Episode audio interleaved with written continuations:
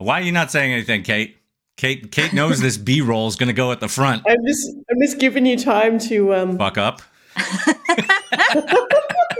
And now it's time for the Tech EU Drive at 5 with Robin Wouters and Dan Taylor. Let's do this. Well, all right, all right, all right. You have found it. This is the Tech EU Drive at 5. I am your host, Dan Taylor, and we are the droids you're looking for. Welcome back yet again, ladies and gentlemen, to all of you who tune in every single week. Thanks, Mom. I'd love to say thank you for coming back. We've got a lot of action to cover this week, so let's not waste any time. Fiona, I'm going to go to you this week. We're going to work in reverse order. Now, you had an interesting one. I personally am a huge fan of no labels. Like like on my t-shirts, I mean actually I don't have a t-shirt on today that has a label. I usually am the first guy to break out the the gaffer tape and I will gaffer over any logos because my thinking is if I'm not getting paid to advertise for those people, why should I be, you know, flaunting that logo around everywhere? But I think you've got something a, a little bit of a different angle. You've got a new fund uh, with no labels attached. Is that correct?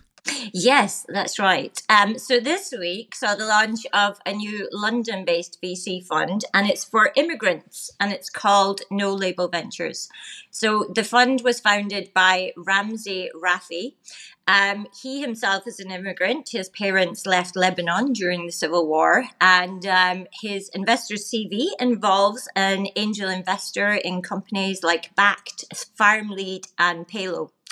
Um, the fund will uh, concentrate on early stage startups with immigrant founders um, who are first or second generation immigrants from outside uh, Western Europe.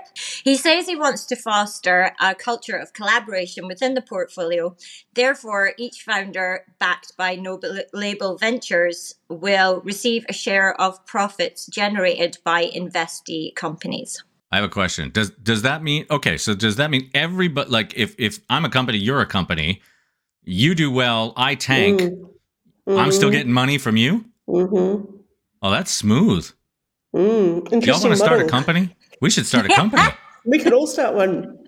I don't think I don't think any of us are second generation immigrants from outside of Western Europe, though. No, well, I'm I'm from not. outside of Western Europe. Me too.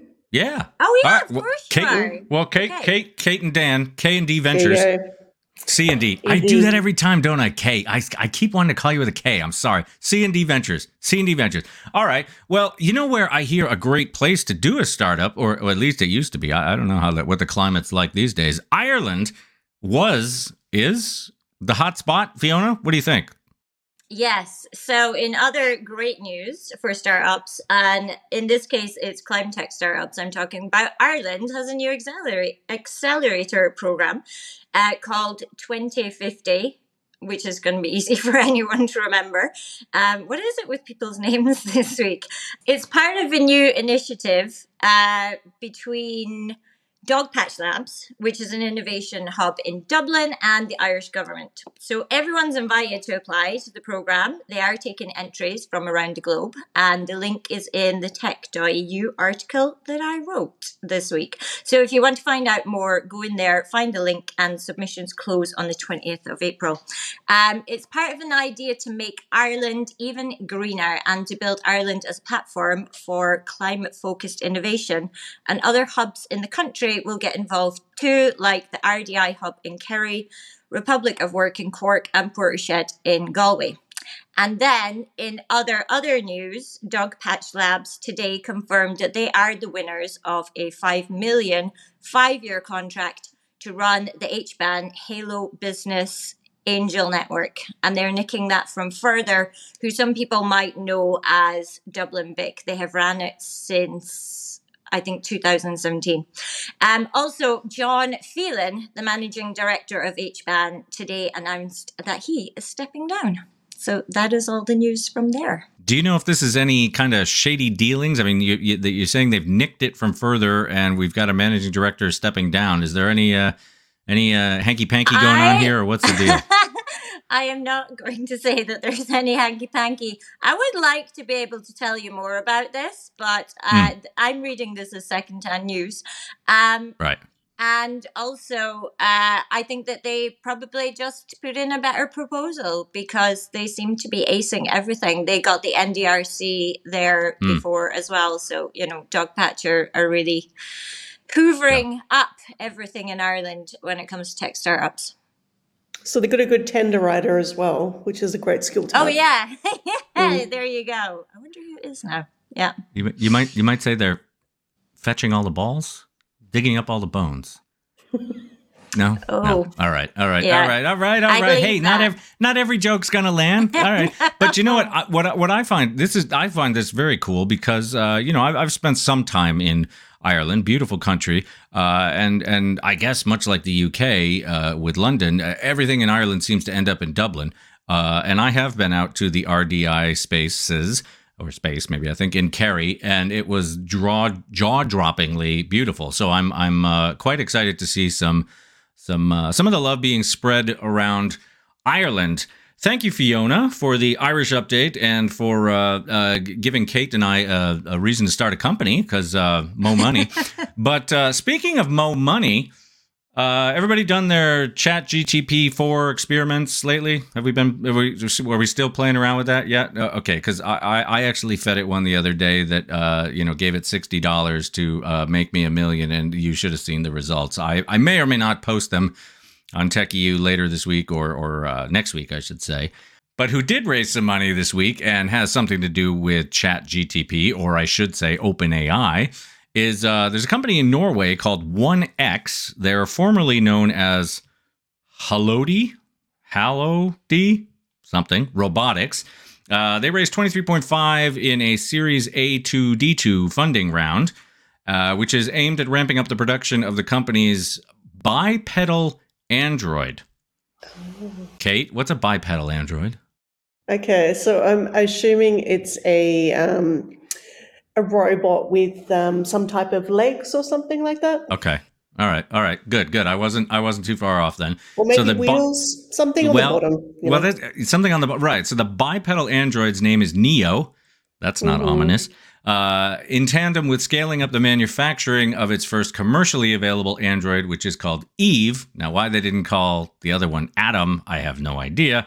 Uh, in Norway and North America. Now, that's all interesting at best. OpenAI leads the round, but uh, a quick look of their rather well Scandinavian looking website. It's very minimal at best. Uh, they have four partners listed. One is Nvidia. Okay, makes sense, right? Okay, Mm, OpenAI. definitely. Sure, I'm I'm getting it. Tiger Global. Always nice to drop a name. And ADT Commercial. I'm sorry. Yes, ADT Commercial. If you're not familiar with ADT Commercial, they are uh, uh, a branch of ADT, which is uh, a Boca Raton, Florida-based home uh, and business security provider. Hmm. Right. Which then led me down uh, which then led me down a very interesting rabbit hole to flip my VPN on and route myself through a few different places to actually get there. Uh, but I did find ADT commercial.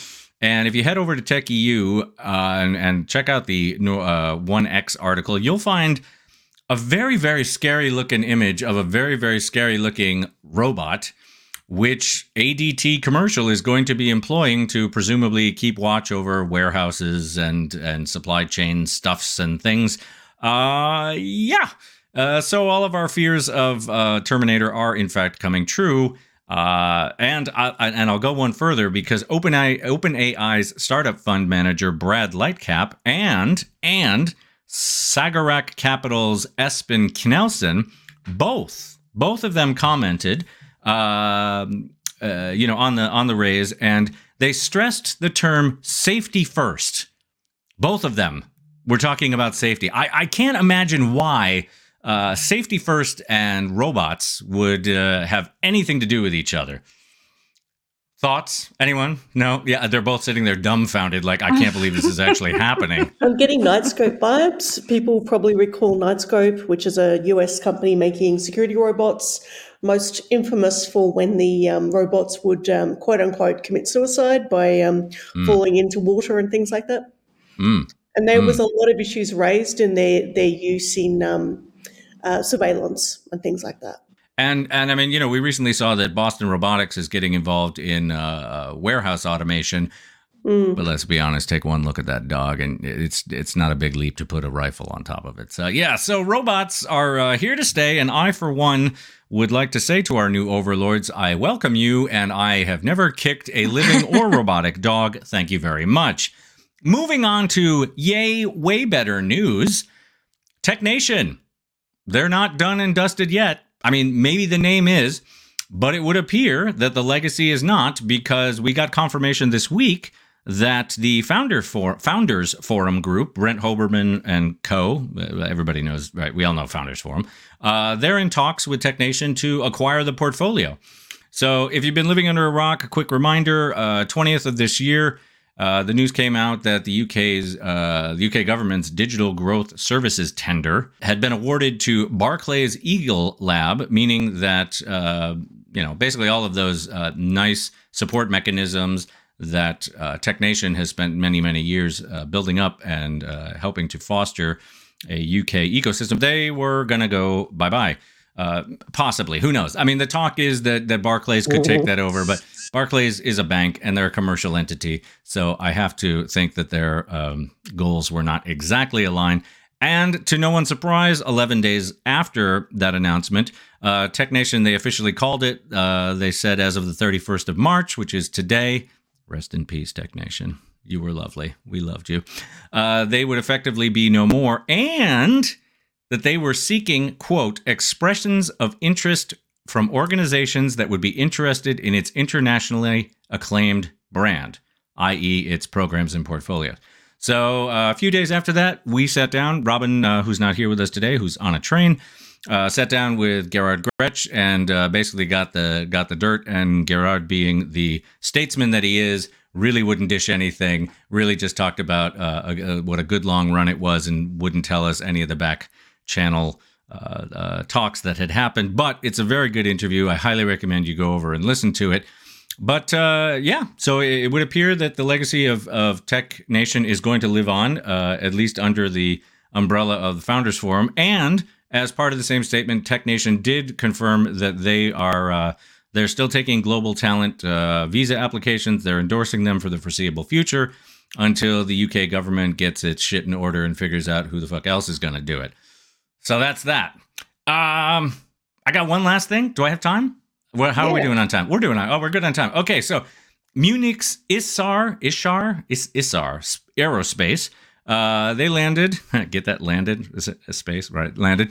155 million in a Series C round. That's going to see them just basically keep on building what they're building, which is rockets and you know stuff to put more stuff in space. Uh, but a few days later, which will be today at the same time, Virgin Orbit, which I know is not a European company, but it's Virgin, and we all like to think that you know everything Virgin is is Branson and British. Uh, so they confirmed late last night via CNBC and then the Bloomberg this morning, I believe it was, that they had failed to secure any new funding and that they had decided to mothball the entire project, effectively eliminating 675 jobs or 85% of its workforce immediately the 15 remaining people, 15% of the people hanging around are basically there to wrap up the operations and put the packing tape on the boxes. Uh, so it's kind of sad. I mean, the, the Virgin Orbit thing, I always thought it was a bit, mm, I mean, it was fun to look at though, wasn't it? I mean, you're strapping rockets to the bottom of a 747, taking it up to the edge of the stratosphere, and then launching. I mean, it, it looked cool, but uh, I mean, they had a couple uh, successes back in 21 and 22. 22 but uh, as we all know, they, they, kind of spectacularly failed to achieve uh, a mission uh, earlier this year, which was to be the first of its kind on British soil. And I wish I had a sad, sad trombone noise to play right now. Maybe I'll maybe I'll put one in in post. But uh, after that, the stock price plummeted. They couldn't secure any more funding, and so yeah, it's uh, belly up for Virgin Orbit. Cate, cheer me up, please. That's bad news, but it yeah, is. I, mean, I, know. I love space tech. Anything space, I'm all for it. And when when a space tech folds, eh, that's that's that's sad. Even when even when Sir Sir Richard puts his his uh, time, money, and effort behind it, yeah. it doesn't always pan out.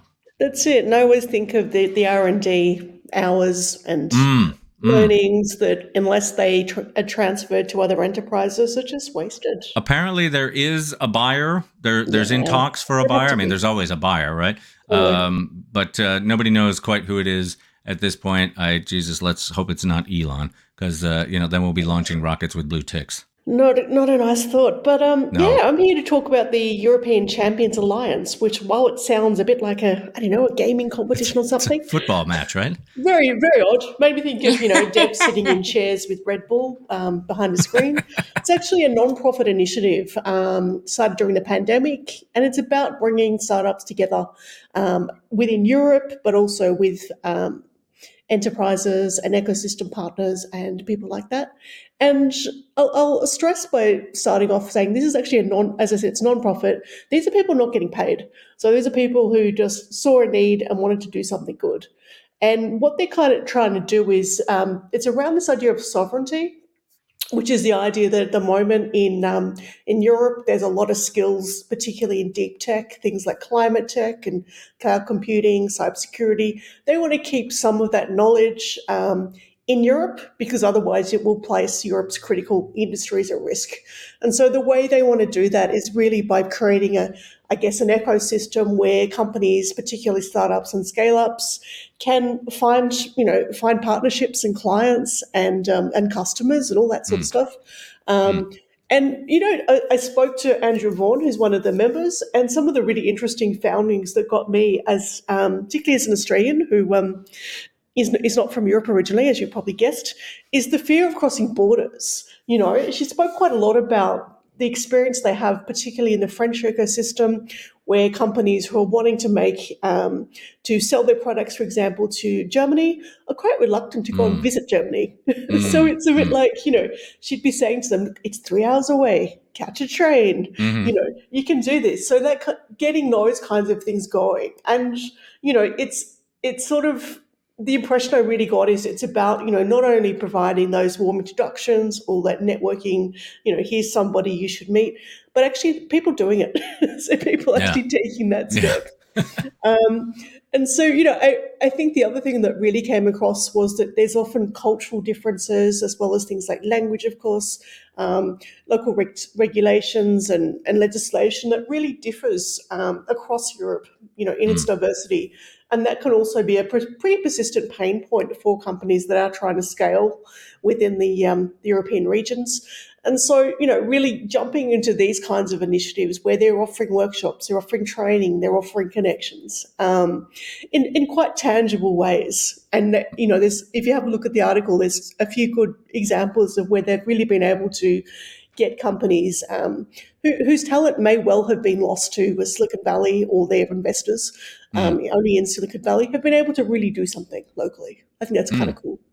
Interesting, interesting. Well, I mean, you know, the Americans, they're not outgoing and uh, networkers uh, by default anyway. I wouldn't know anything about that. But um, it would it would appear that this that the uh, the uh, the Premier League, excuse me, the European Champions Alliance. Uh, what, what do they got? They, they've got an event coming up in May. They do. Yeah, they have their first kind of in person proper event because, as I said, they started during the pandemic. And it's an opportunity for companies to meet and collaborate and potentially find, you know, find your customers, find your partners, find people, you know, find startups that are in the ecosystems you're trying to reach. So you find a way of getting that traction. That sounds great and all, but do you know there's another event coming up in May where you could do a lot of the same There is. And, and we did, I did mention this event, yes. and and maybe even meet all three of us in person. Does anybody know when that event is and where it might be? Robin? Robin? Robin. Well, Robin's not here. Oh, uh, yeah, it's May 24th in Brussels. And if you're wondering what that event is, it's the European Champions Alliance tangential event to the Tech EU Summit. Actually, I don't even know if the ECA, ECA, isn't that a guy from Beastie Boys? Oh, no, that's MCA. Right. Couldn't they have figured out a way to, like, anyway, come join us in Brussels on the 24th of May. You'll get to buy me a drink. I'm really not anywhere close to this funny in person. I'm funnier. Um, anybody got anything else? I actually I do. I got one more thing. But does anybody Yeah. have one more thing before my one more thing? I have I have one more thing that I forgot to mention, and I do apologize. Um, it's the uh, no uh, label ventures they actually will help people with their visas, which is and also an interesting um, sidebar to them as well. So I should have mentioned that because anybody that is interested in in them panicking over visas, then they said that they will support people with their visa process. So that's great, isn't it? You know, as a person in the United Kingdom right now applying for their indefinite leave to remain uh, permit. Yes, that that is very encouraging. So if this doesn't work out, I'll just uh, Cate, we're going to start a company. I got another five years in the UK. Thank God. Well, listen, I, as Robin is not here, he's on a train speeding across Europe right now. I'm going to take over the one more thing. And I'll tell you what, here's what happens when Robin gets on a train and they leave me in charge. Uh, there was some news this week that I'm going to go with like, it's tech related right? So we're gonna go. that We're going with like techrelated.eu this the, today for this. But it was just so cool. I mean, I how often do I get to write about one of my hobbies and tie it into my profession? And that is that uh, Marshall is no longer Marshall. For those of you that wonder what I'm talking about, you you you know it uh, whether you whether you know it or don't know it. You know what a Marshall amp is. Uh, Jimi Hendrix, Jimmy Page, Slash, Dan Taylor, Eric Clapton. I mean, if you've listened to anything in the past 60 years you uh, that has to do with a guitar or a bass, you've heard a Marshall. Well, this week, uh, Stockholm's Zounds Industries, uh, who they, they, had a partnership with Marshall that's been going on since 2011. Uh, the, they've had a partnership going on with Marshall since 2010. Well, this week they turned that partnership up to 11, and they acquired Marshall outright. So Marshall is no longer Marshall; it's now the Marshall Group which I think is far better branding than Zounds Industry. Zounds, isn't that like that's a guy from uh, a James Bond film, isn't it? No, that's Zorin. Zorin. getting Hans, Hans Zimmer yeah. Hans Zimmer, Zorin Industries with uh, Chris Walken. Uh, yeah, Zorin Industries was Chris Walken, but this is Zounds Industries. They now own Marshall. Uh, they bought them outright. Uh, the the 13 year partnership uh, has turned into a wholly owned venture, uh, which means Zounds has bought Marshall Amplification, Natal Drums, Marshall Records, and Marshall Live Agency for an undisclosed sum. Uh, but apparently, uh, the the company did you know address the the people like me who started freaking out, and they said that the Marshall family will become the largest shareholder in the newly formed Marshall Group at 24%. So Jim Marshall, he died in, I'm going to go with 2012, I believe, but his heirs, his son, who's also the co founder of the company, uh, and daughter, Victoria, I believe her name is, and the granddaughters, and then there's the Marshall Foundation. they will all still be involved. So there will still be some um, uh, Milton Keynes soul in those amps. Uh, but uh, yeah, I, I, I just, I, you know, it's not really tech related, but I just thought it was pretty cool that like the iconic Marshall amps got bought by a Swedish, effectively headphone maker. So the times they are a changing. Well, listen, that's about all the time we have for the Drive at 5 this week. As always, my name is Dan Taylor. I am a bass player. I've been joined by Fiona Alston, who is shredding that lead guitar through a Marshall amp. Cate Lawrence, keeping the rhythm section tight. That's it for the show this week, folks. We are out of here.